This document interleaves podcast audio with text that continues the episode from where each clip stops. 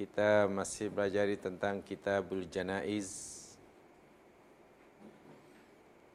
Hadis terakhir yang kita pelajari pada siri lepas yakni hadis yang ke-558 559. Hadis yang berkaitan dengan talqinul mayit atau lebih tepatnya sebenarnya talqinul muhtadar. Mentalkilkan seseorang yang hendak meninggal. Mentalkinkan talkin terhadap orang yang hendak meninggal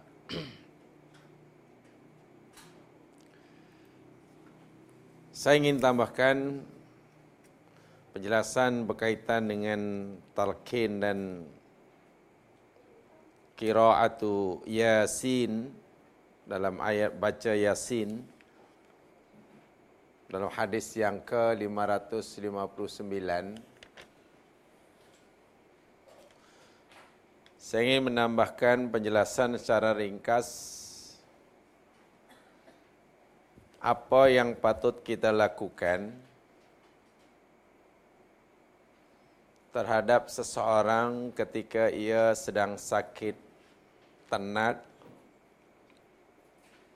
yang mungkin harapan sembuh sangat nipis? Bukan kita mendahului takdir Allah tapi harapan untuk sembuh untuk apa sehat semula mungkin agak nipis ada beberapa perkara yang perlu kita lakukan terhadapnya berdasarkan sunnah Nabi sallallahu alaihi wasallam. Yang pertamanya yakni alal mayit ke atas mayit kepada alal orang yang sakit alal marid ayyarda biqada'illah wa yasbiru ala qadarih. Yang pertama, hendaklah kita nasihati dia, kita bantu dia untuk tetap bersabar menghadapinya dan ridha menerima qada dan takdir Allah ini sentiasa berhusnudzon. Bantu dia supaya sentiasa berbaik sangka terhadap Allah apapun yang dia sedang alami saat itu. Sabar terhadap musibah, ridha kepada qada dan qadarnya dan sentiasa berbaik sangka adalah perkara yang mesti dilaku oleh kita untuk bantu terhadap orang yang dalam keadaan sakit tenat. Ini sesuai dengan sabda Nabi sallallahu alaihi wasallam dalam hadis sahih ajaban li amrir mu'min inna amrahu kullahu khair sungguh mengherankan sekali ke atas orang mukmin itu sungguh mentakjubkan bagi urusan orang mukmin kerana semua urusannya adalah baik belaka baginya. Walaysa dzalika li ahadin illa lil mu'min.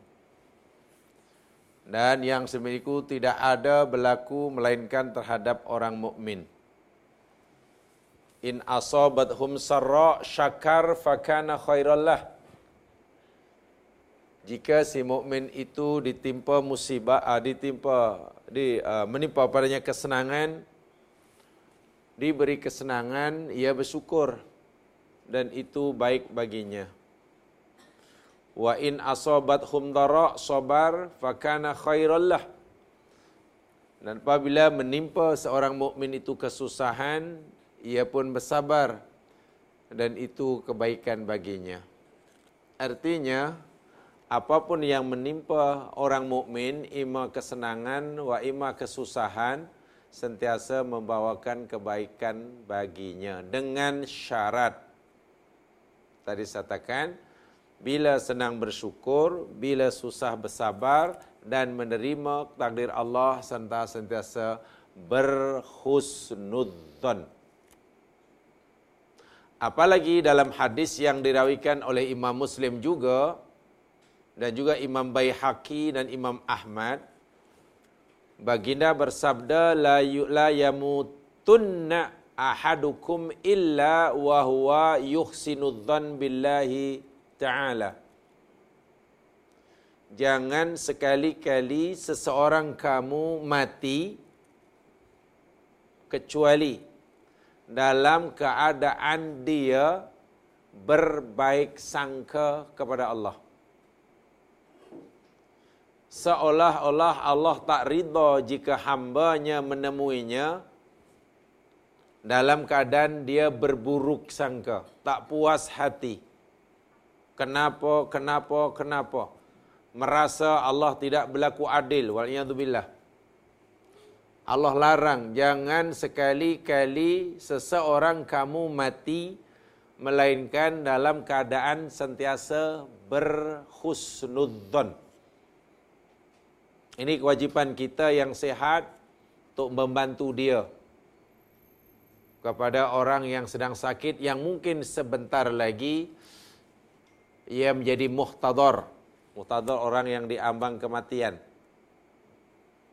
Ini yang lebih mustahak. Yang keduanya ayam bagi alaihi ayakuna bainal khaufi war. Bantu dia untuk sentiasa di dalam hatinya ada dua perasaan. Satu perasaan khauf, takut. Yang kedua ada perasaan roja, mengharap. Kita bantu dia. Jangan cerita panjang lebar, jangan cakap banyak-banyak. Bantu dia, nasihati dia supaya dalam hatinya sentiasa ada dua perasaan. Perasaan khauf takut akan azab Allah jika dia mengingati kesalahan dan dosa-dosa silamnya dan perasaan roja mengharap akan pengampunan Allah karena Allah bersedia memberi kemaafan dan pengampunan dengan syarat apabila ia betul-betul minta ampun.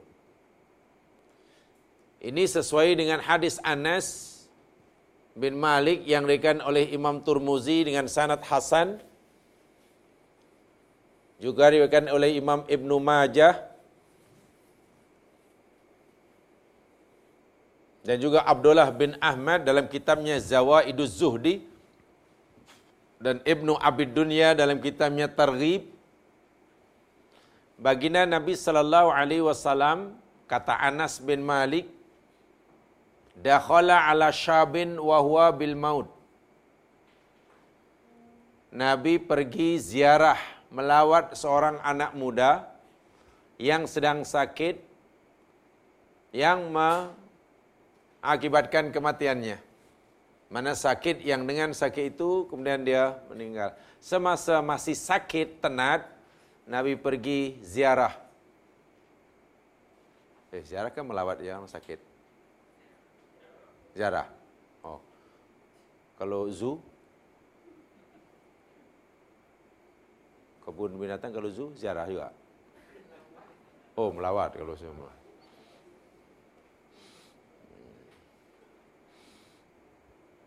Jadi Nabi pun ziarah.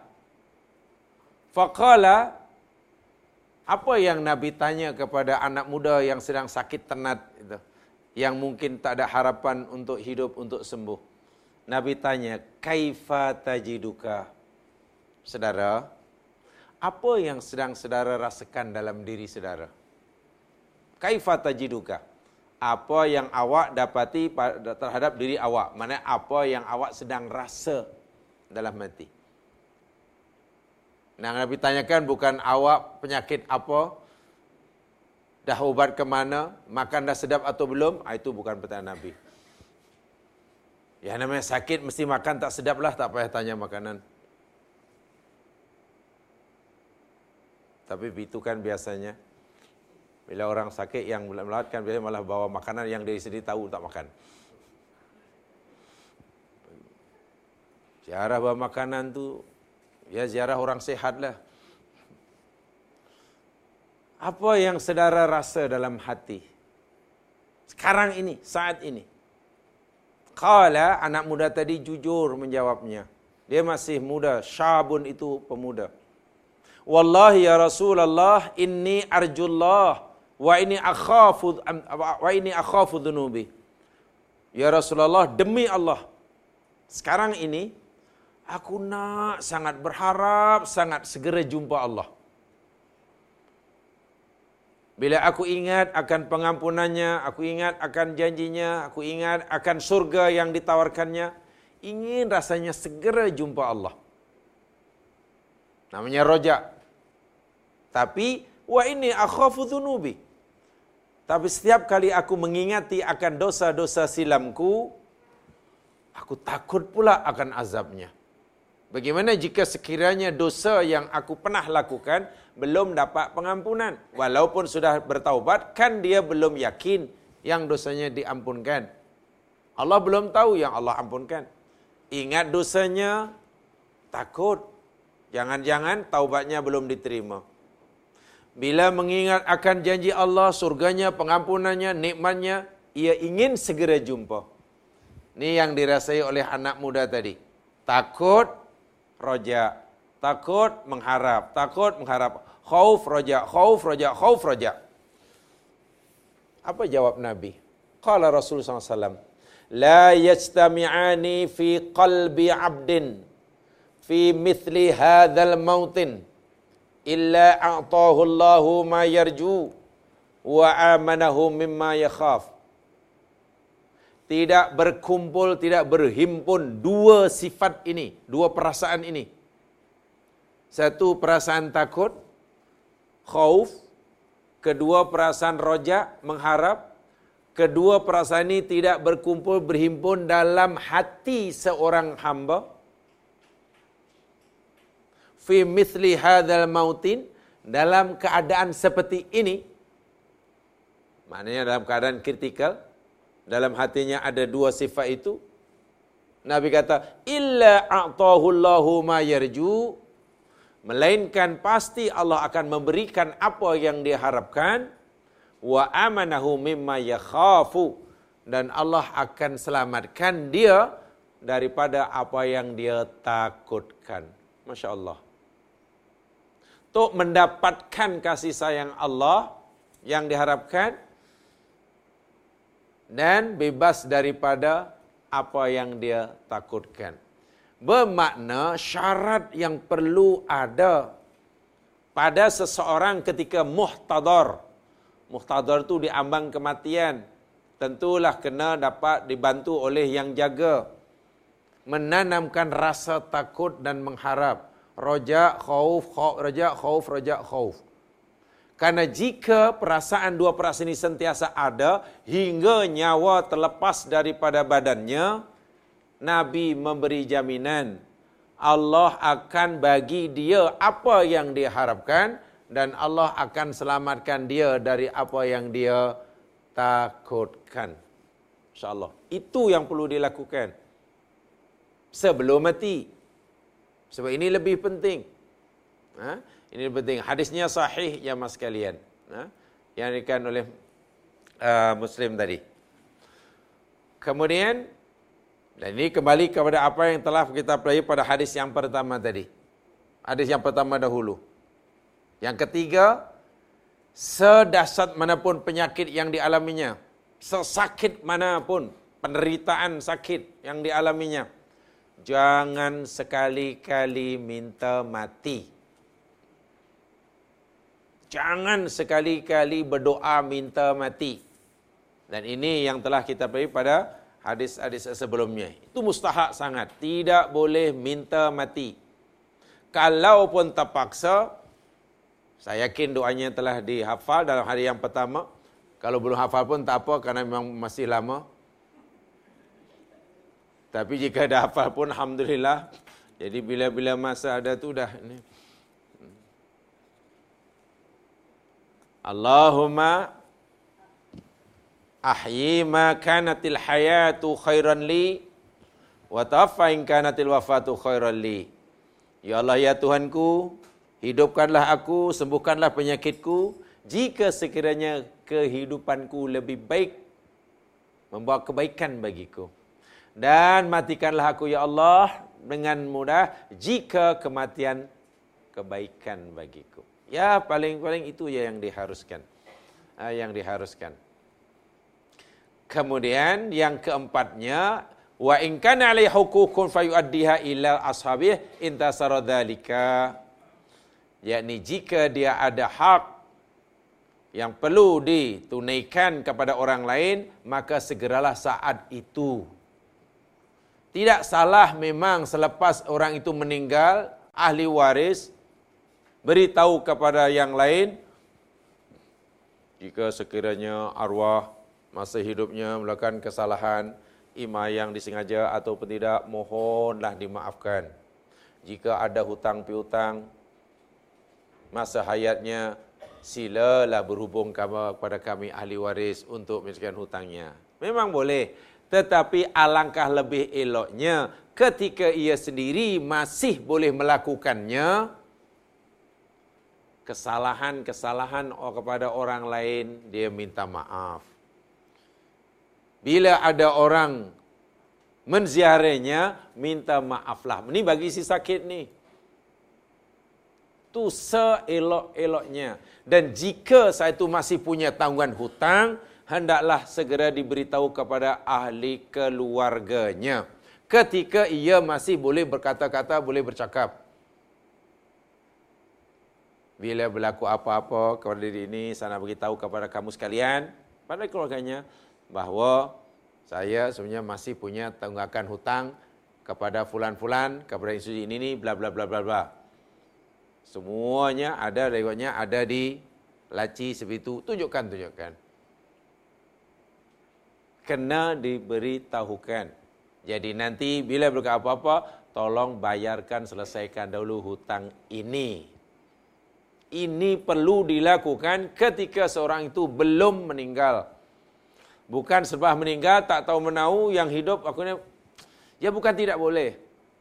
Tapi ini lebih baik daripada dilakukan oleh apa nama selepas ia meninggal. Dan jika ada apa-apalah kewajipan saya tadi yakni hendaklah dilakukan dilaksanakan saat itu, saat itu. Ini bagi dia bagi orang yang dalam keadaan sakit.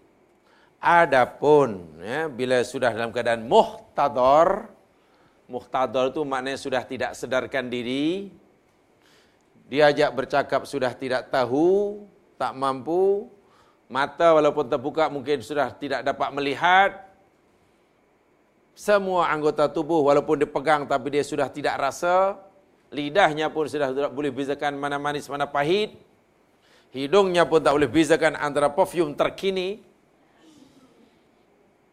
dengan lori di BKL dah tak boleh bezakan hidungnya ini perfume terkini kah atau lori masih di bandaran?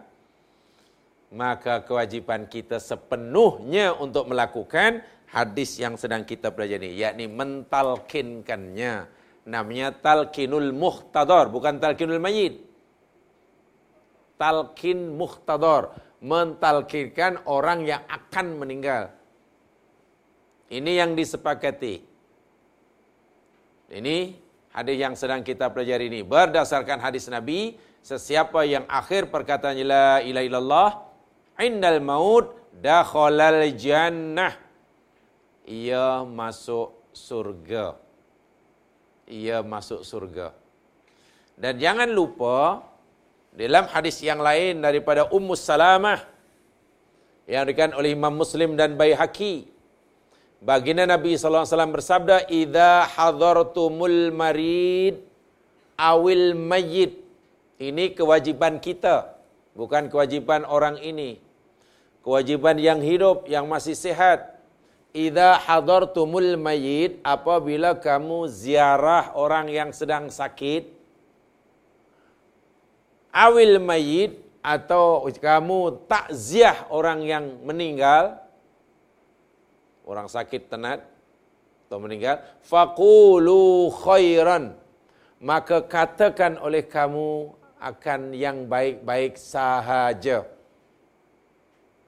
Katakan yang baik sahaja. Fa innal malaikata yu'minuna ala ma taqulun kerana para malaikat sentiasa mengaminkan apa saja yang kamu katakan saat itu. Ini kewajipan yang ziarahnya. Jangan berkata tak baik tentang si mati, tentang orang yang sedang sakit, tentang orang yang sedang muhtadar. Katakan yang baik-baik sahaja karena malaikat mengaminkan. Jika kita tahu sekalipun keburukannya, kekurangannya, kesilapannya, jangan disebutkan. Akui saja kebaikannya. Malaikat mengaminkannya. Ini hadis Muslim. Ini hadis Muslim. Ya. Dan mengtalkinkan itu seperti mana yang telah kita pelajari pada siri yang lepas, jemaah sekalian. Ya. Ada sebenarnya beberapa apa namanya ini yang dis, apa pendapat tapi mentalkinkan muhtada dengan la ilaha illallah adalah disepakati mentalkinkan eh, mentalkinkan orang muhtadar orang dalam keadaan sakit dengan la ilallah disepakati oleh semua seluruh ulama. Tidak ada yang tidak setuju. Hanya mungkin mereka berbeza pendapat dari segi jika orang yang nak meninggal itu orang muslim, sebenarnya kita apa namanya? ajar apa namanya kita suruh mengucapkannya. Qul la ilaha illallah. Adapun jika orang yang nak meninggal itu orang yang belum mukmin, kita suruh mengajarnya, mengajarkannya, suruh la ilaha illallah, la ilallah. Mentalkinkan la ilah ini jamaah sekalian bukan hanya kepada orang mukmin sahaja. Jika katalah ada seorang, ada orang punya saudara yang belum muslim, ada family yang belum muslim, ada kawan yang belum muslim dan baik dengan kita. Kemudian dia dalam keadaan sakit. Kita boleh dakwah pada saat itu dan kita boleh ajak dia untuk memeluk agama Islam. Ajarkan dia. Hanya saya kurang tahulah ada agak-agak kalau kita mentalkinkan saudara kita yang belum muslim saat itu dan baca sempatlah mengucap la ilallah ada kita dianggap salah atau tidak di undang-undang negara saya tidak tahu yang itu tapi kalau dari undang-undang agama memang kita disuruh agak salah atau tidak dari undang-undang negara kawan baik ha, dia bukan muslim bukan Islam masa meninggal Ha, ada yang lain dan kita pun suruh dia, eh katalah la ilallah ikut saya, ikut saya la ilallah hendaklah kamu percaya bahwasanya tiada Tuhan selain Allah. Ikuti saya. La ilaha illallah. Dia salah ke tidak ya? Haji?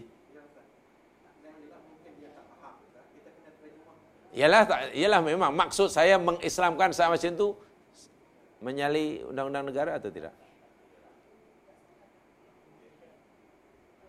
Adik beradik ada tu. Adik beradik ada, tapi kawan orang yang yang sakit ini kawan karib kita. Memang kawan karib, bahkan lebih dia lebih dekat dengan kita daripada adik beradik dia. Hmm? Agak salah ya? Maksudnya kita didakwa atau tidak? Apalagi sebelumnya kita dah biasa berbincang, bagi tahu dia tentang agama.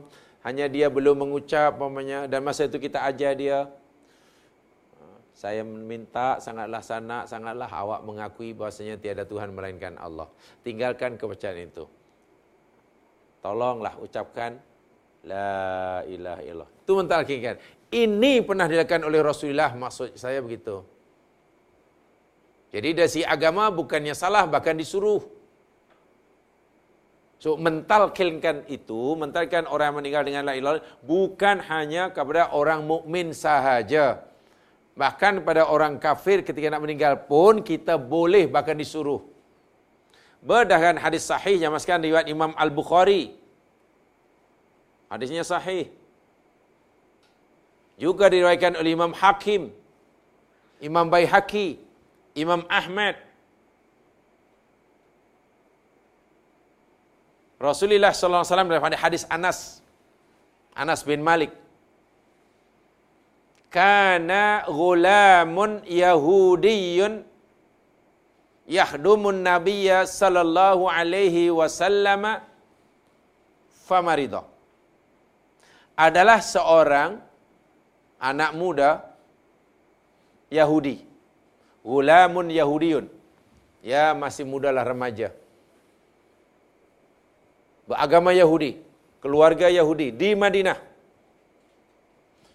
Ia menjadi khadam pada Rasul SAW. Lama bekerja dengan Rasul SAW, berkhidmat dengan Nabi.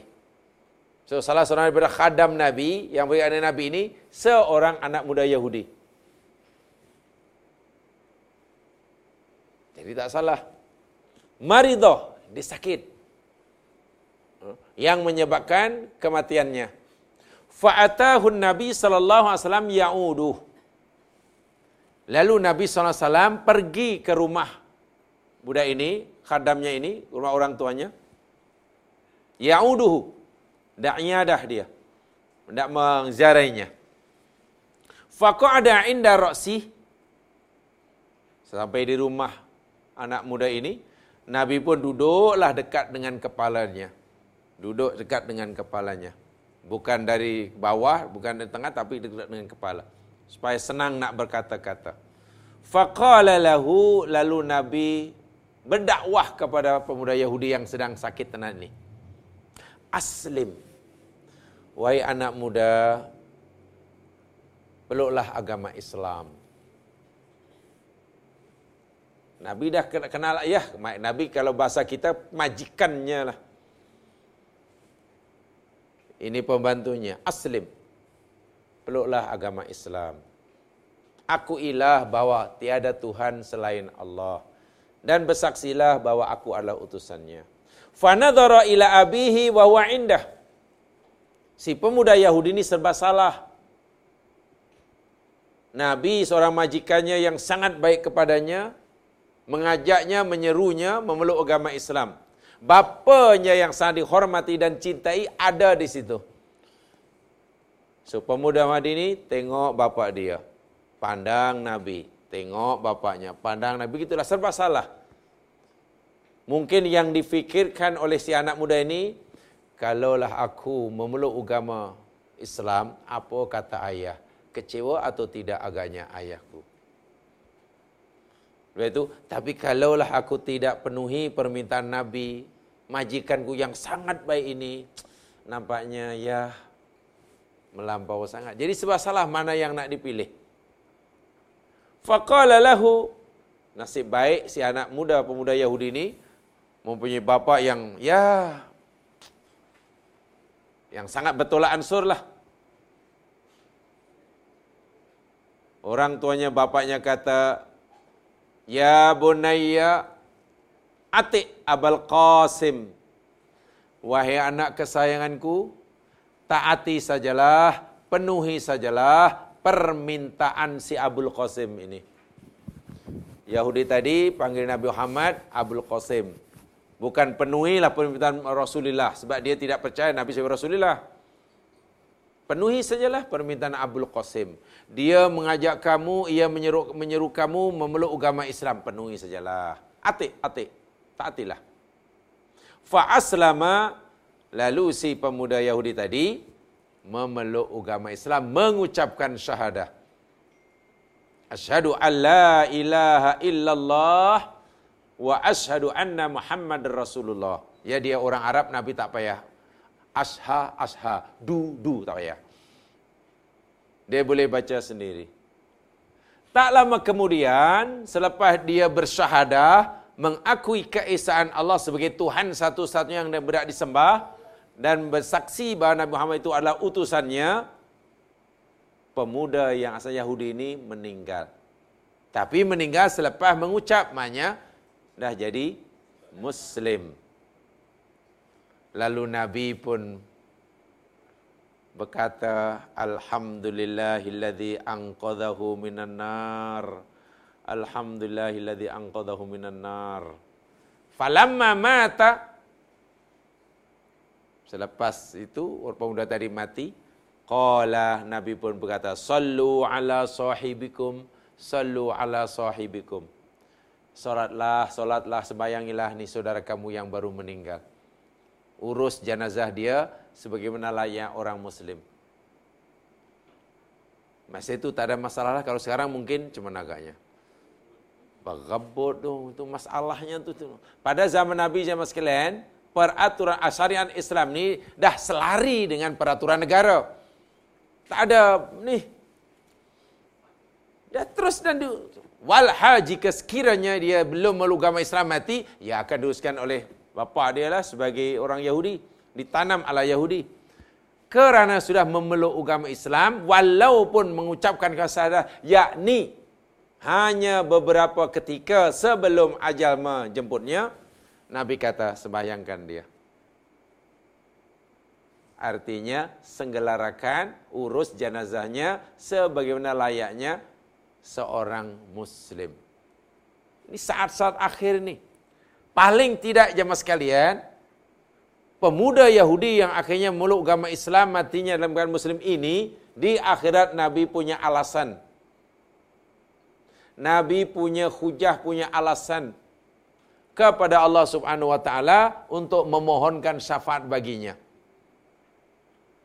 Bagaimana adakah dosa-dosa sebelumnya telah diampun Allah dengan baca syahadahnya atau Allah masih akan hisab yang pasti dengan syahadahnya jika Allah terima Nabi ada alasan untuk memohonkan syafaat. Yang kita telah pelajari pada siri-siri yang lepas seseorang muslim yang mati dan tidak batal syahadahnya, tidak batal tauhidnya, walaupun dosanya banyak, syaratnya selain dosa syirik ya, di akhirat terpulang pada Allah. Jika Allah menghendaki, Allah boleh ampunkan dia. Jika Allah kehendaki, Allah boleh siksa dia.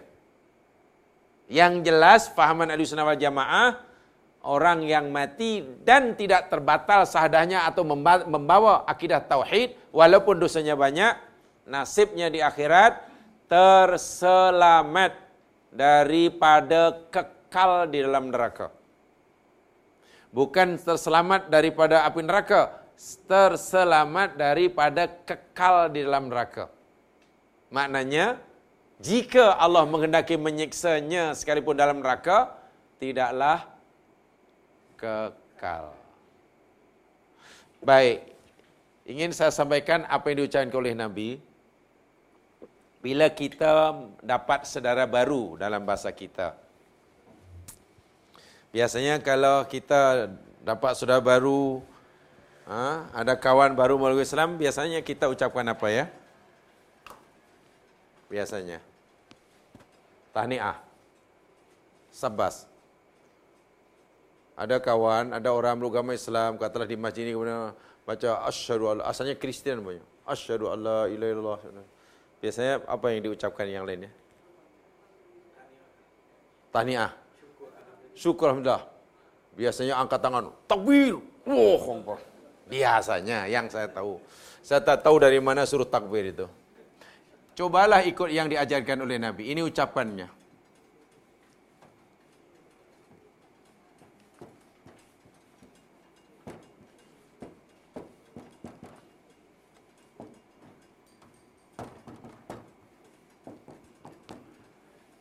Yang hu ini jamaah sekalian, hu ini boleh ditukar jadi ka kalau orangnya ada.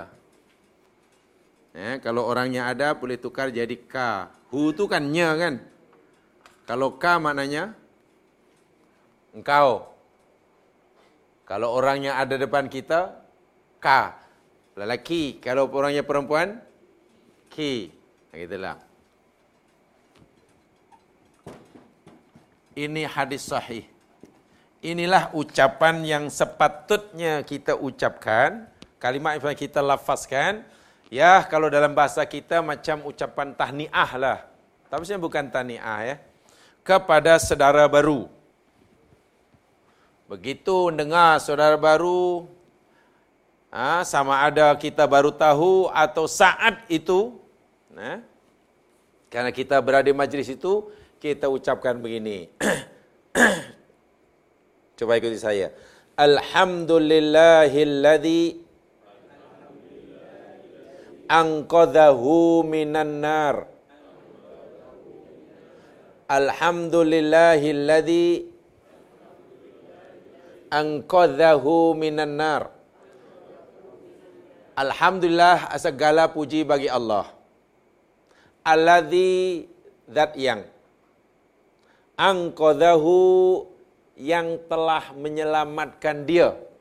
Ha, dia ni kalau orangnya tak ada lah. Kalau kita jumpa orangnya angkodaka yang telah menyelamatkan engkau. Atau angkodaki yang telah engkau juga perempuan. Minan nar daripada api neraka. Ini ucapan tahniah bagi saudara baru. Alhamdulillahilladzi anqadhahu minan nar. Alhamdulillahilladzi anqadhaha minan nar kalau perempuan. Alhamdulillahilladzi anqadzaka minan nar. Alhamdulillahilladzi anqadzaki minan nar. Bukan takbir. Ada orang masuk Islam, takbir. Oh, baru. Kawan itu pun terkejut.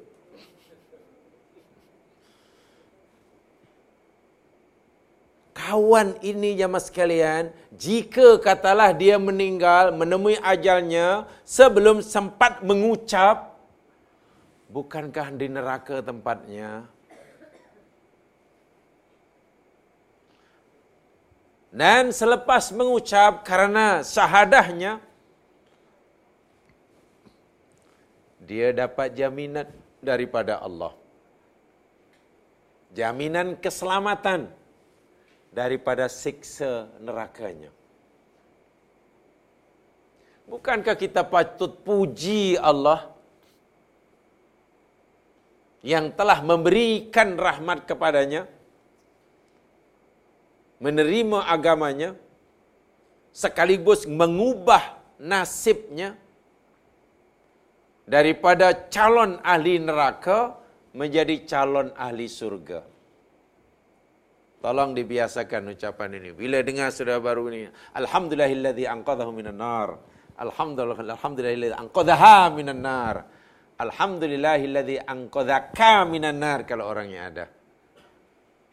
Segala puji bagi Allah. Allah wajib Allah berhak dipuji. Kita wajib memujinya. Karena dia telah menyelamatkan engkau daripada api neraka. Karena dia telah menyelamatkan dia daripada api neraka. Nah, inilah talqin. Jadi bila sebut talqin, sekalian, yang sekalian, jadi bukan hanya kepada orang yang apa namanya orang Muslim sahaja, tapi juga kepada seseorang yang kafir. Bila ia hendak meninggal, maka boleh kita disuruh kita mentalkinkannya, mentalkinkannya. Ini disepakati. Tidak ada perbezaan pendapat mentalkinkan orang muhtadar ini.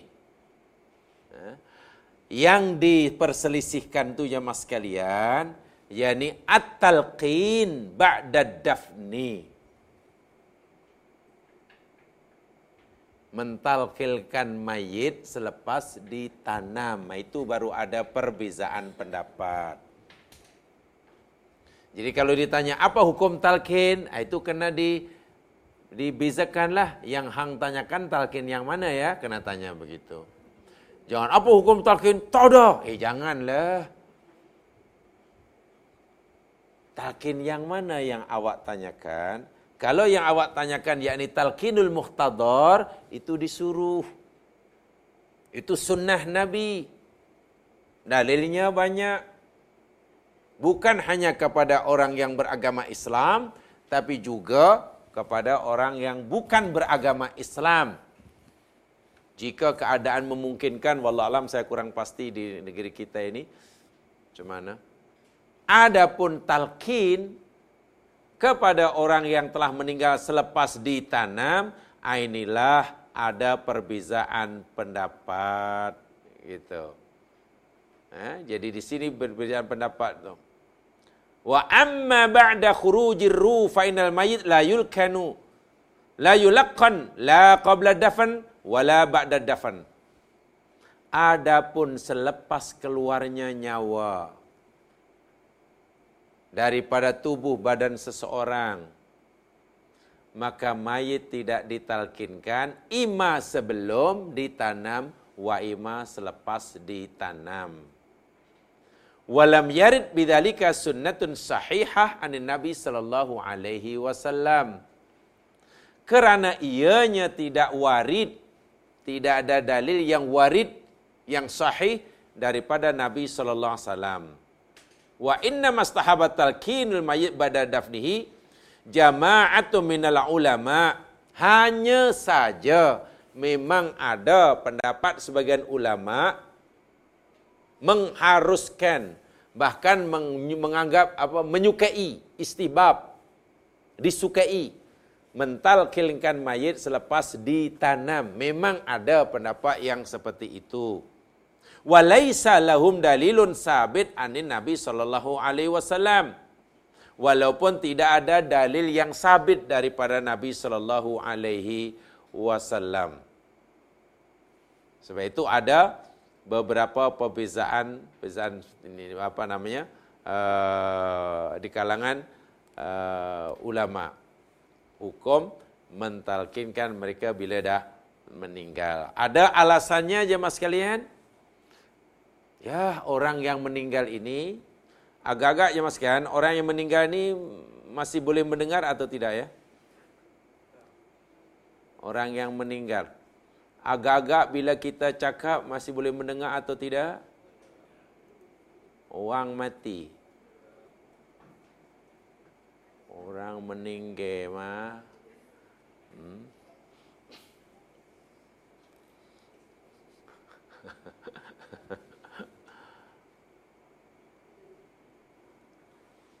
Ada boleh mendengar? Tak.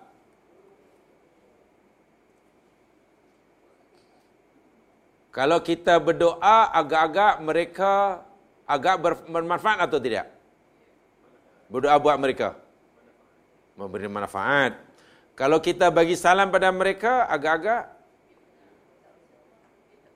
boleh tak? Tu kalau masuk kubur Assalamualaikum ya ahlal kubur. Kemudian kita disuruh doakan pula ada ada pernah ada jawaban, ada respon? Manalah tahu Assalamualaikum ya ahlal kubur di pintu masuk tu. Tiba-tiba ada sebelah. Waalaikumsalam. Ya, kita salam itu jamaah sekalian, yakni kita mengikuti Nabi sallallahu alaihi wasallam. Karena memang itu sunnahnya bila kita nak ziarah kubur. Adapun tentang mendengar atau tidak, maksur sahih daripada Nabi sallallahu alaihi wasallam bahwa orang yang telah meninggal berada di alam barzah itu boleh mendengar.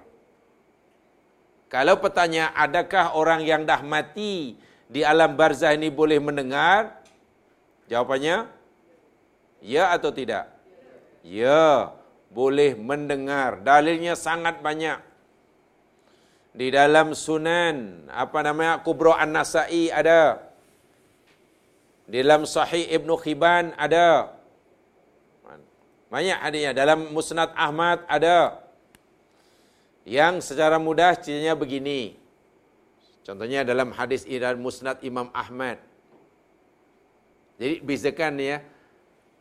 Kalau pertanyaannya, adakah orang yang dah meninggal ditanam dalam kubur, ima baru meninggal atau sudah lama meninggal ini boleh mendengar orang yang hidup bila kata? Jawapannya, boleh. Itu kalau pertanyaan boleh mendengar atau tidak. Tapi kalau pertanyaan, adakah ajaran yang diberikan oleh yang hidup kepada yang dah meninggal di alam kubur itu memberi manfaat atau tidak? Itu soal lain. Nah, gitulah. Rasul sallallahu alaihi wasallam dalam hadis banyak yang dikatakan oleh uh, banyak perawi ini saya sampaikan saja contohnya dalam Musnad Ahmad Nomor hadisnya yakni 12020. Banyak dalam Musa Ahmad. Imam Ahmad dapat daripada Ibnu Abi Adi, dapat daripada Humaid, daripada Anas bin Malik. Qala sami'al muslimuna Nabiy sallallahu alaihi wasallam yunadi ala qalibi Badr. Ramai jamaah orang Islam jadi sahabat Nabi mendengar dan mengetahui sendiri Bahasanya Nabi SAW memanggil-manggil, menyeru. Yakni Ahlul Qalib. Orang-orang kafir, tentera-tentera kafir yang tewas di medan badar, ditanam oleh Nabi di satu lubang. Buat lubang yang besar, masukkan situ, tanam. Tak ada lagi, tak ada apa namanya, liang lahat, tak ada. Jadi satu saja di situ. Selepas ditanam mereka, Nabi uh, dan uh, beberapa waktu kemudian Nabi berdiri di atas lubang itu sambil Nabi menyeru mereka. Panggillah siapa yang dalam lubang itu. Nabi panggil, Ya Aba Jahlin bin Hisham. Wahai Abu Jahal bin Hisham. Ya Utbah bin Rabi'ah. Ya Shaibah bin Rabi'ah. Ya Umayyah bin Khalaf. Panggillah siapa yang dalam kubur yang dahulu ditanam di situ siapa? Hal wajadtum ma wa'adakum rabbukum haqqa? Adakah kamu sekalian telah mendapatkan apa yang Tuhan kamu janjikan itu hak? Dahulu Allah telah berjanji pada kamu bahwasanya dalam kubur itu ada siksa. Sekarang adakah kamu telah mendapatkan yang Allah janjikan itu betul? Bahasa mudahnya, adakah kamu sekarang ni dah rasa siksa Allah yang Allah janjikan? Dah dapat atau belum siksa itu? Nabi tanya kepada orang dah mati ini. Apalagi sahabat-sahabat yang ada di sebelahnya pun terkejut leh. Dia kata, Qalu ya Rasulullah, tunadi qauman qad jayyafu. Ya Rasulullah engkau memanggil-manggil menyeru-nyeru kaum yang mereka ini sudah jayyafu. Jayyafu itu sebenarnya sudah menjadi bangkai. Jifah itu bangkai. Jifatun bangkai jayyafu sudah menjadi bangkai. Nerpuanlah ya Rasulullah engkau panggil-panggil orang yang sekarang sudah jadi bangkai sudah reput dalam kubur pula. Jadi sahabat pun rasa pelik. Buat apa panggil-panggil mereka? Qala Nabi menjawab, Ma antum bi asma'a lima aqulu minhum. Tidaklah kamu, tidaklah pendengaran kamu lebih tajam daripada pendengaran mereka terhadap apa yang aku katakan. Maknanya, kalau kamu mendengar ucapan aku tadi, mereka lagi tajam pendengarannya terhadap apa yang aku katakan. Walakinnahum la yastati'u ayyujibu. Tetapi mereka tidak dapat menjawab. Ha ini. Jadi kalau pertanyaan adakah mereka mendengar? Ya. Tapi adakah mereka boleh merespon? Tidak.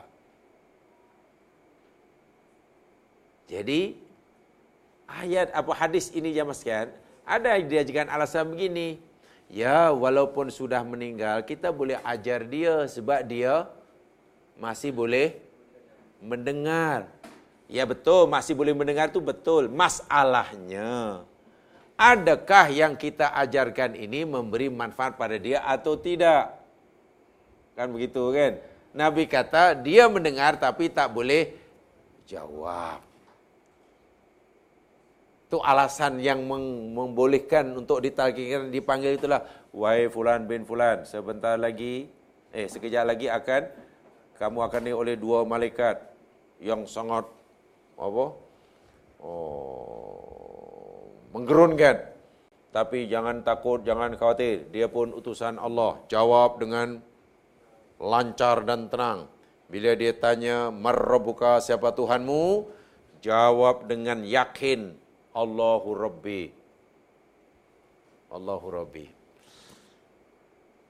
Kalau bertanya adakah dia dengar? Dengar. Tapi adakah ia memberi respon, memberi manfaat? Ah, inilah masalahnya. Memang tak ada dalil yang sabit yang ia boleh memberi manfaat padanya. Sebab yang disuruh oleh Nabi kepada kita yang mengantarkan kepada jenazah itu bukan mentalkinkan tadi.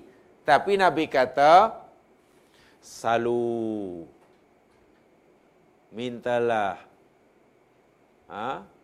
kepada Allah sallallahu lahumul afiyah mintakan oleh kamu kepada Allah akan pengampunan pada saudaramu yang baru kamu tanam ni. Fa innahu yus'alul an. Sallallahu lakumul afiyah wa tasbit. Fa innahu yus'alul an. Mintakan oleh kamu kepada Allah pengampunan bagi dosa saudaramu yang baru kamu tanam. Wa tasbit dan ketetapan ucapannya. Masa hidup di dunia ia berpegang pada la ilaha illallah. Maka doakan pada Allah supaya ia tetap dengan ucapan tersebut fa innahu yusalul an. Karena sekarang ia sedang ditanya. Jadi nabi hanya suruh kita memohonkan pada Allah supaya kawan kita ini diberi tasbid ketetapan imannya. Kerana dia sedang ditanya. Dan tidak ada contoh daripada Nabi, Nabi mengajarkannya. Sebab itu tadi katakan, walaupun ada ulama yang berpendapat ha, menyukai ditalkan itu walaupun sudah meninggal, mereka ini masih boleh mendengar. Betul mendengar tapi tidak memberi manfaat. Nah, sekarang ada di di jawapan yang lain pula. Ya, memang dialah dia boleh mendengar walaupun tak memberi manfaat sekurang-kurangnya memberi manfaat kepada yang yang hidup, yang mengantau itu, itu sebenarnya untuk yang hidup tu. Kalau yang hidup, kenapa tak dipanggil yang hidup saja? Kenapa dipanggil yang si mati? Sepatutnya kalau kepada yang hidup, wahai saudara-saudara yang sedang ni, begitulah bukan wahai si tak juga ya. Sebab itulah di sini zaman kalau kita bicara di dalil, memanglah tidak ada dalil yang warid yang sahih daripada sahabat Nabi dan amalan sahabat mentalkinkan orang yang dah meninggal. Tanpa menafikan ada pendapat yang mengharuskannya. Tetapi dari segi dalil tidak di apa namanya? tidak ada, tidak ditemukan. Ha, tidak ditemukan. Adapun apa namanya? mentalkikan sebelum tadi disepakati. Yang ada pohonkan pengampunan dan juga tasbid ketetapan keimanan baginya. Itu kedudukannya. Kedudukan masalahnya seperti itu. Ya. Walaupun ada zaman sekarang di kalangan ulama-ulama madhab sendiri pun yang apa namanya memahaminya, ah, menyukainya maksud saya menyukainya. Tapi lagi sekali, seperti mana yang dinyatakan di depan tadi, jama'atun minal ulama ada satu kumpulan daripada uh, apa ahli ilmu menyukai mentalkinkan mayit selepas ditanam. Hanya saja laisa lahum dalilun sabitun anan nabi sallallahu alaihi wasallam. Tidak ada dalil yang sabit yang sahih daripada nabi. So bagaimana sikap kita? Terpulang. Tapi kalau ikut apa pesan ulama silam, al-khuruj minal khilaf mustahabbun. keluar daripada perbezaan pendapat itu disukai. Yang ini kata membolehkan, yang ini kata tidak membolehkan. Yang memboleh, yang dibolehkan, yang disepakati mentalkinkan orang yang muhtadar. Adapun mentalkinkan orang yang telah mati, ada yang membolehkan, ada yang tidak. Kan berselisihkan. Pesanan ulama silam, al-khuruj minal khilaf, mustahabun. Keluar daripada perbezaan pendapat itu disukai. Macam mana cara keluarnya? Ya tak payah ikut. Ikut yang disepakati. Begitulah maksudnya. Tentu tanpa ya, tanpa menyalahkan ataupun mengistilahnya apa ya? Ya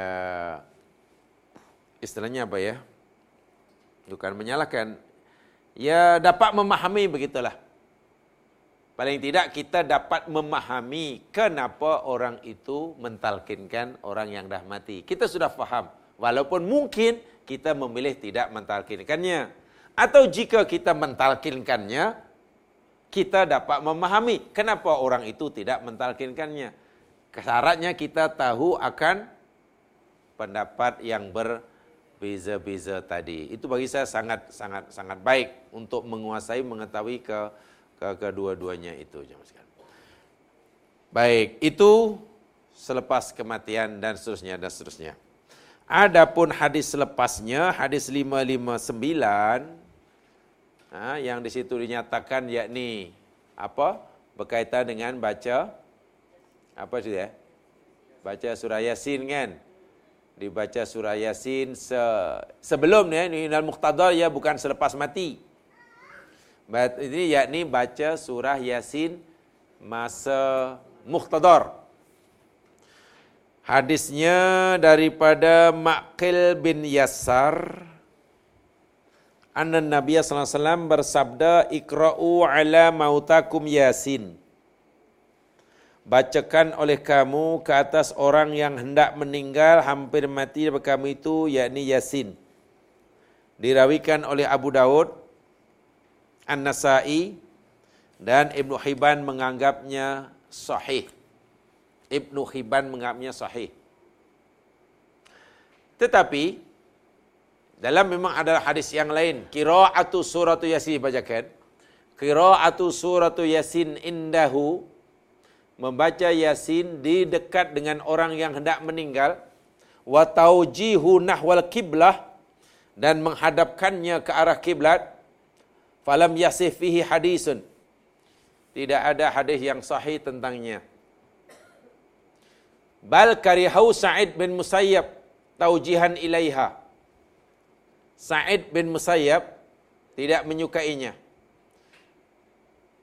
Alaisal maitu imra'an musliman ketika ada orang sedang sakit lalu dihadapkan ke arah kiblat ini belum mati ini.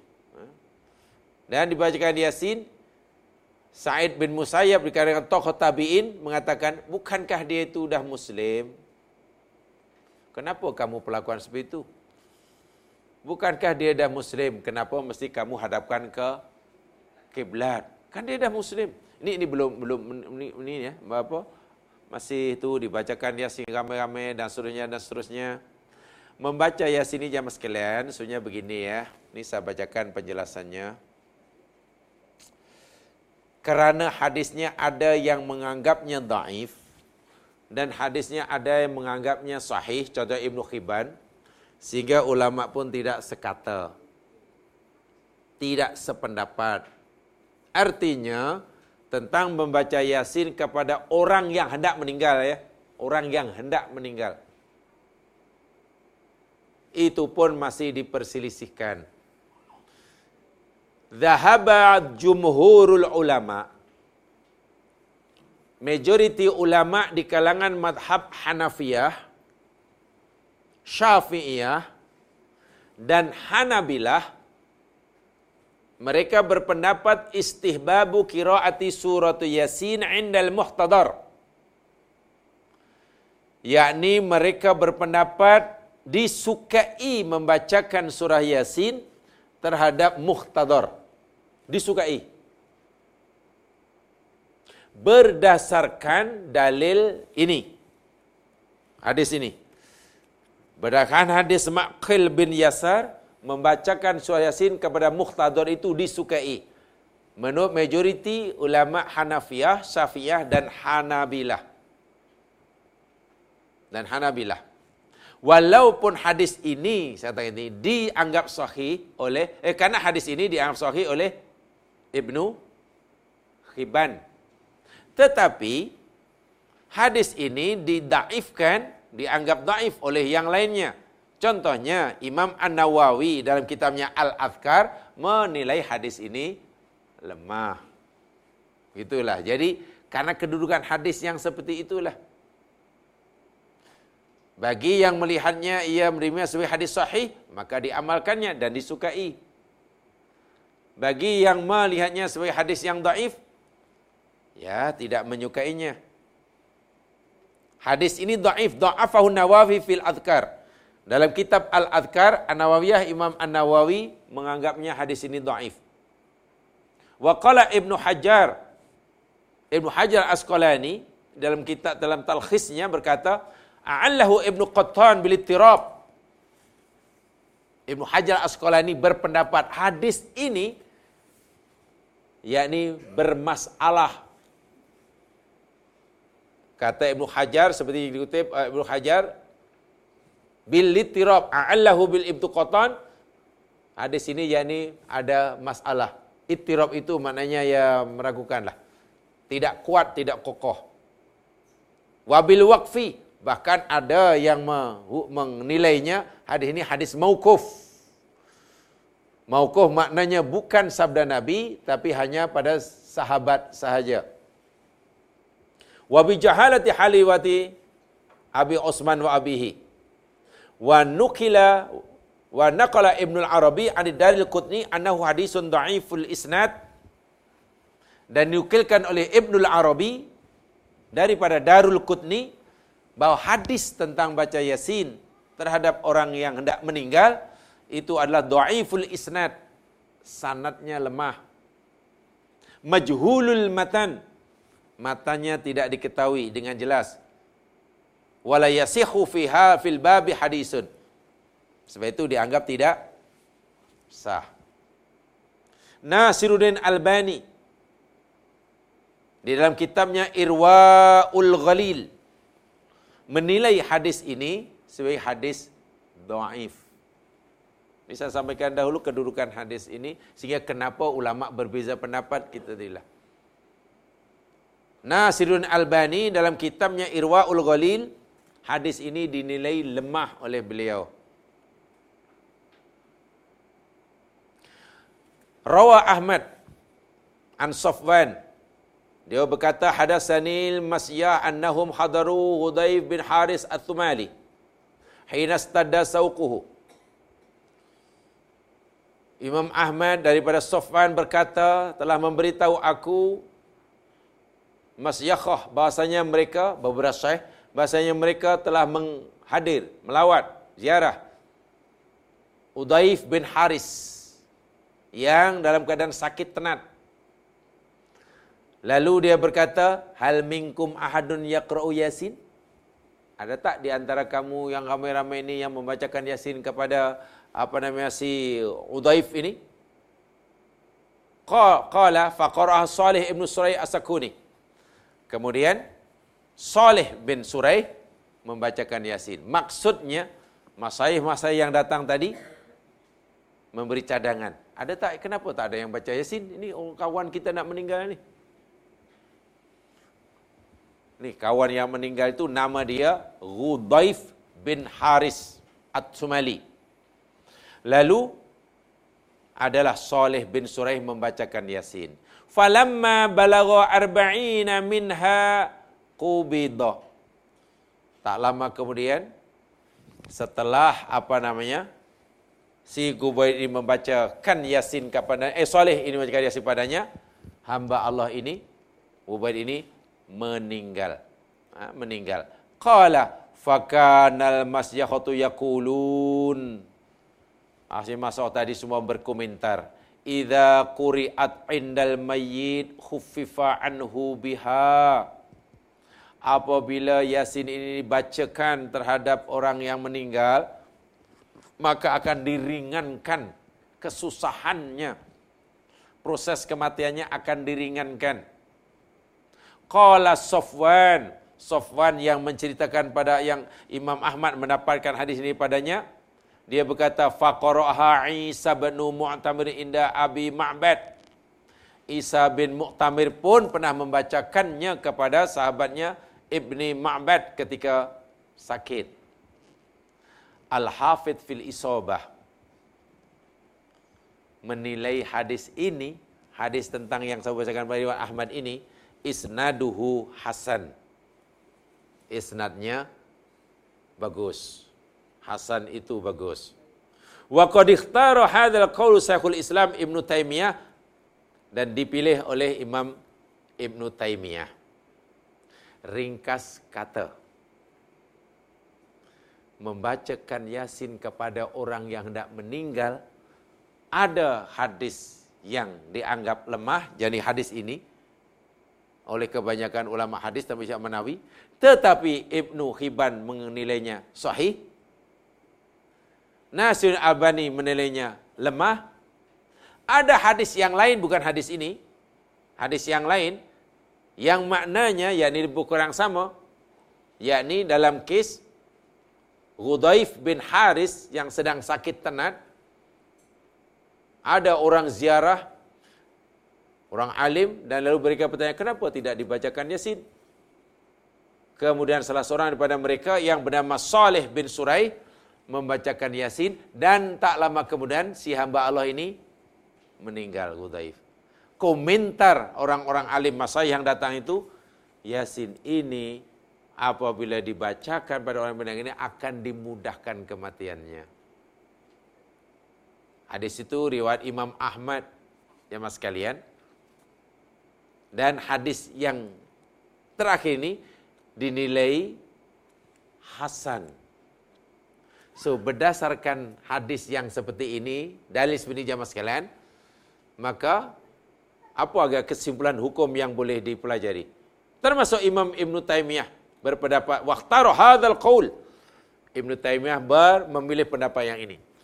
Apa agak kesimpulan hukumnya? Membaca Yasin pada orang yang tidak meninggal. Boleh atau tidak boleh kalau itu? Boleh atau boleh? Eh? Tidak orang nak meninggal. Ini, ini, ini cerita muhtadar, muhtadar. Harus. Dalilnya ada, walaupun yang tidak mengharuskan pun dalilnya ada. Itulah. Yang mengharuskan dalilnya Hasan. Ha? Dan yang tadi dinilai doif, maknanya bukan hanya hadis ini sahaja. Itu. Sama singan, Alim Dr. Hamka pernah cerita. Ha? Ketika istrinya meninggal, tidak meninggal, dia pun bacakan Yasin. Akhirnya beliau pernah berkata, walaupun saya sendiri meyakini hadis tentang baca Yasin pada orang yang tidak meninggal itu doaif, tapi saya membacanya untuk menangkan hati saya. Sekali baca, saya baca hinggalah baru selesai aku baca Yasin, istriku meninggal. Itu meninggal. Beliau mengamalkannya ini untuk diri sendiri dan tanpa meyakini bahwa hadis itu datang dari Nabi kerana beliau me, apa, mengikuti pendapat yang menyatakan hadis ini lemah. Hadis ini lemah. Jadi tidak ada masalah karena ada dalilnya. Hanya saja bila dah lepas meninggal itulah yang bermasalah. Itu cara dia, cara Habis kalau kita baca yasin kepada orang yang depan orang yang hidup, boleh tak? Baca yasin depan orang hidup. Ya bolehlah. Supaya dia ikut. baca yasin pada orang yang hidup, boleh, boleh. Baca yasin di hadapan orang yang muhtador, boleh. Amalkan itu. Adapun wal qira'atu 'ala mayyit ba'da mautihi Ha, inilah jamaah sekalian yang diperselisihkan bahkan ramai yang menganggapnya tidak harus, tidak boleh membaca Yasin terhadap mayit selepas eh, kepada seorang selepas matinya. Bi khilafil qira'ah muqtadar berbeza dengan membacanya ketika ia masih muhtadar, muhtadar. Nah, sekarang bagaimana jika umpamanya orang nak apa namanya baca sin kepada orang yang telah meninggal? Cuma agaknya? Dalil tidak ada. Hmm? Dalil tidak ada. Jadi kalau nak baca juga macam mana? Hmm? Begini jamaah sekalian ya. Kita boleh menggunakan apa istilahnya ya? Dalil umum, dalil umum tu begini. Sebelum kita memohonkan ampun kepada orang lain. Eh, sebelum kita berdoa buat orang lain. Tak kira lah doa itu minta supaya orang itu diampuni dosanya kah, disembuhkan penyakitnya kah, dikabulkan doa hajatnya kah, apa sajalah. Sebelum kita mendoakan buat orang lain. Ima orang yang kita doakan itu masih hidup atau sudah meninggal. Boleh kan mendoakan orang yang masih hidup boleh? Mendoakan orang yang sudah meninggal? Berdoa pada orang meninggal? Tak boleh. Berdoa kepada orang yang meninggal tak boleh. Mendoakan orang yang dah meninggal? Boleh. Nah, sebelum kita mendoakan kepada buat orang lain, kan, kita boleh jamaah sekalian menambahkan amal kita. Memang disuruh.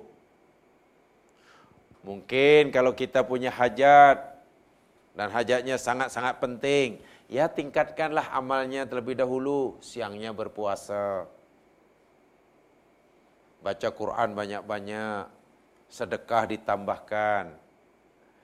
Istighfar lebih dahulu banyak-banyak. Selepas satu hari, dua hari, tiga hari, seminggu. Kata Allah. Selepas seminggu kita menambahkan amalan diri kita untuk diri kita ni. Selepas seminggu kita istighfar untuk diri kita. Maknanya amalan kita lakukan ini untuk menambahkan amalan diri kita sendiri. Kemudian kita barulah berdoa kepada orang lain. Dengan menyebut amalan yang kita berwasilahkan. Amal soleh. Baca Quran kan amal soleh. Istighfar amal soleh. Sodakoh amal soleh. Kemudian, Ya Allah, Ya Tuhanku. Jika sekiranya lah bacaan-bacaan ayat sucimu. Ha, bacaan terhadap sucimu yang selama ini, Ya Allah, Engkau terima sebagai amal soleh jika puasa hambamu ini siang hari sebagai amal soleh yang kau terima. Jika istighfar yang hamba selama ini bukan bacakan sebagai amal soleh. Sedekah amal soleh. Yang kau terima. Berkat amal soleh yang hamba melakukan Ya Allah. Kabulkanlah doaku. Ampunkanlah dosa dia. Terimalah amalan dia. Jika niat kita membaca Al-Quran seperti itu. InsyaAllah tidak mengapa. Artinya baca Quran tadi bukan untuk kepentingan si mati. Tapi kita baca Al-Quran untuk menambahkan amal kita sendiri dan kita jadikan wasilah. Itu tidak mengapa dan itu harus hukumnya. Apa yang perlu dibaca daripada Yasin? Ya apa yang mudahlah. Kalau mudahnya kulhu, kulhu lah. Kul wallahu ahadun wa inna a'tayna kal kautsar fasalli li rabbika. Begitulah maksudnya. Maknanya tidak semestinya surah-surah tertentu sahaja. Karena tidak ada dalil. Boleh kulhu, boleh ina'a. Boleh lam yakunil.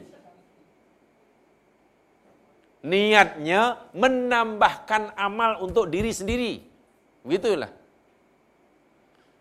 Dengan harapan bila amal kita sudah bertambah, dosa kita pada Allah pun diampunkan,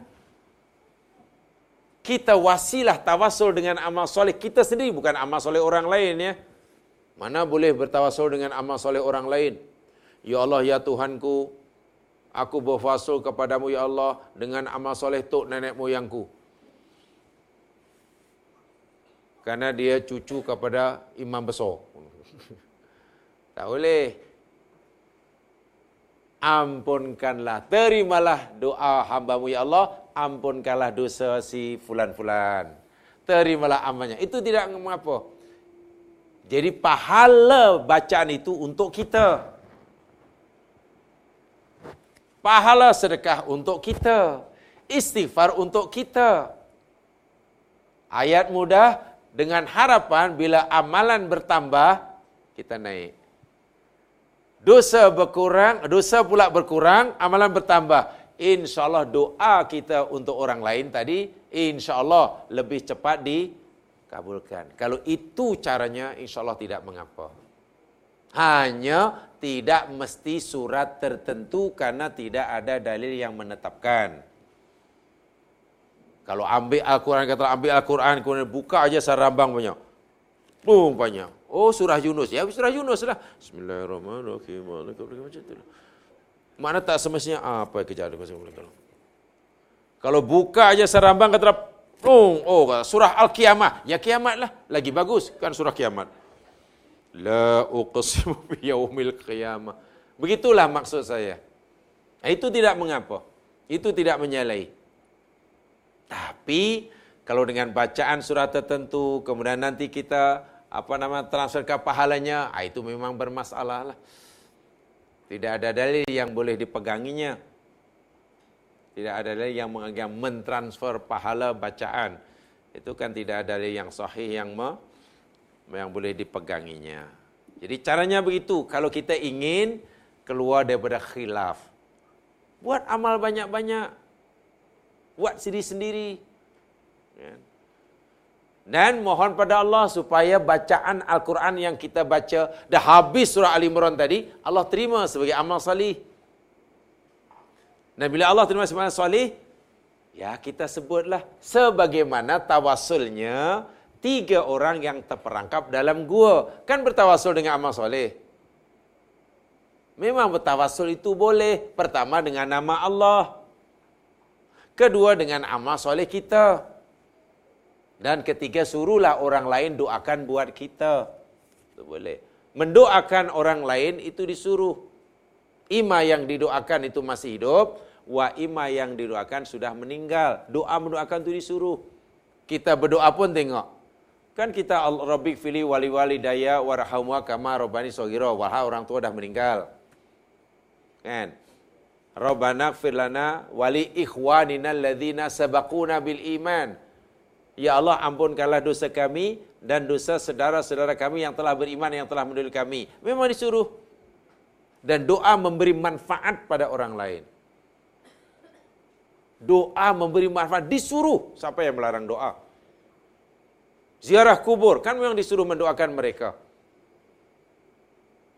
Mengingatkan kita akan kematian, mendoakan mereka. Bukan berdoa pada mereka, tak boleh. Mendoakan. Walaupun mungkin doanya pendek. Satu, beri salam. Assalamualaikum. Satu, itu doa. Yang kedua, Allahumma gfir lahu warhamhu wa'afu anhu. Lepas itu balik. Sudah. Tak jadi masalah. Walaupun jauh tu. Jauh-jauh ziarah kubur hanya untuk ya, boleh. Tak perlu ke bawa apa-apa, tak perlu. Mesti hari apa? Ya, masa hari kita senanglah. Bahkan kalau kita ikut apa? Uh, misi yang dah disebutkan oleh hadis Nabi, Zuru. Zuru ziarah kuburlah. Kuntu nahaitukum an ziaratil kubur. Dahulu kami pernah melarang kamu ziarah kubur. Ala fazuruha. Sekarang ziarah kamu. Pergi, pergi. Zuruha, zuru, zuru, pergi. Fa inna tudzakkirul maut. Karena sebenarnya ziarah kubur itu boleh mengingatkan kematian. Jadi kalau kita ambil kira lah sabda Nabi, sesungguhnya ziarah kubur boleh mengingatkan kita kematian, maka carilah masa yang membolehkan kita, memungkinkan kita ingat mati bila ziarah kubur. Carilah masa yang sesuai. Jadi kalau rasa-rasalah masa itu tak mengingatkan kita akan kematian walaupun ziarah kubur, cari masa yang sesuai. Contoh jemaah sekalian. Katalah jamaah pergi rombongan setiap pagi hari raya. Dan tanah kubur macam taman bunga. Pakainya baru-baru belaka. Pakainya lawa-lawa, keretanya baru-baru. Semua baru kereta dia. Kereta kancil-kancil baru, Myvi baru, Biza baru, Avanza baru. Kasut bukan main tinggi-tinggi. Dan semua orang memegang smartphone. Wah, semua selfie. Semua pakai Oppo semua. Agak-agaklah ziarah kubur macam tu boleh mengingatkan kematian atau tidak? Tidak kan? Saya tu pilih yang rasa-rasa kita boleh cepat ingat. Bila kayaknya? Tunggu bila dah sepi. Kalau perlu pukul 3 pagi. Dah iya tak salah. Nabi kan pernah jamaah sekalian malam hari tidur di bilik Aisyah radhiyallahu anha. Allah suruh Nabi melalui Jibril supaya pergi ke Baki. Kan Nabi tinggalkan biliknya, tidak beritahu Aisyah sebab dia fikir baginda fikir Aisyah anha telah tidur. Pergi Baki memohonkan kepada Allah supaya Allah SWT ringankan macam tu malam hari itu. Waktu tu Baki tidak semeriah sekarang. Lampu belum ada. Agak-agak macam mana kalau kita ziarah kubur pukul 3 pagi. Dan janganlah cak kubur kiara yang banyak lampu. Carilah kubur kampung yang banyak semak samun. Sebab pasti akan ikat ingat mati. Hanya dalam kepala kita ni dah lain, dah lama mindset dia lain jam sembilan. Kubur itu dalam kepala kita dah di brainwash, Dahulu lagi mindset kita kubur tempat hantu. Itu masalahnya. Sebab itu kalau kenapa takut pasti iyalah takut mana tahu kang tiba-tiba ada. Nah, dia kubur tu dalam kepala kita dari kecil kubur tempat hantu, kubur tempat hantu, kubur tempat hantu. Saya tu jadi takut. Mana ada hantu? Ya, memang jin adalah. Kalau ada tiba-tiba macamlah atuk kita, Berjalan, duduk gitu. Cucu nak jumpa atuk. Ah, itu bukan atuk kita. itu sandiwara setan saja. Itu sandiwara setan. Jadi masalah kita takut tu pasal kita kubur itu tempat hantu. Orang mati hidup semula. Dan walhal kalau kita betul-betul ingat akan mudah ingat akan mati, ziarahnya itulah masa yang itulah. Seorang diri dan semuanya masalah sunyi, senyap, Wahai yang dalam kubur dahulu masa hidup, Masya Allah mungkin orangnya macam-macam. Saya tak kata tak boleh ya, ziarah kubur pagi raya. Bukan tak boleh, tak ada larangan. Tapi suruhan juga tidak ada mesti. Tidak sah. Raya kita. Apabila tidak, ziarah kubur pagi raya. Sehingga penuh sesak di kubur. Dan baju dia, oh, ya Allah, ya Tuhanku. Ya namanya raya. Sepatutnya pilihlah masa yang sesuai ya. Ya tengah malam ke apa ke Itu ya jadi jadi sudah jelas sekarang masa muhtadar apa yang dilakukan? Okey talqin. Muslim pun boleh, orang kafir pun boleh. Baca Yasin boleh, muhtadar. Masa muhtadar. Adapun selepas itu mengajarnya macam mana mengajarnya? Tadi persilakan. Dalil yang kuat tidak ada mengajar orang yang sudah mati. Adakah dia tidak mendengar? Boleh mendengar. Tapi tidak mampu meresponnya. Sebab Nabi hanya suruh doakan saja dia tetap imannya dan pohon keampunannya. Begitulah maksudnya. Adapun membacakan Yasin untuk mereka sudah meninggal memang tidak ada dalil. Habis adakah kita tidak boleh membaca Al-Quran sebelum ini? Boleh. Tapi baca tidur untuk begitulah maksudnya. Saya katalah kita nak mendoakan arwah apa orang tua kita. Takkan terus Allahumma. Boleh terus Allahumma ampun. Tapi sebenarnya apa salahnya kita hatamkan dahululah surah Al-Baqarah. Niatnya bukan untuk yang dah meninggal, untuk diri sendiri nak tambah amal. Istighfar dahulu banyak-banyak. Kemudian kita nanti tawasul dengannya.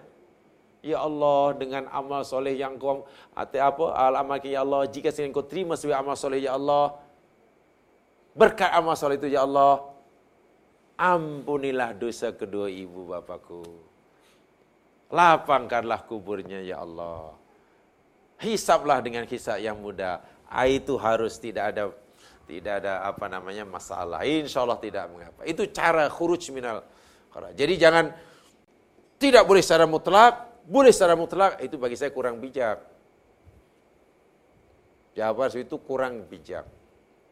Tidak boleh sama sekali atau digalakkan sama sekali pun tidak tidak bijak. Karena ada apa namanya dalil-dalil yang sifatnya umum yang boleh kita gunakan sebagai dalilnya.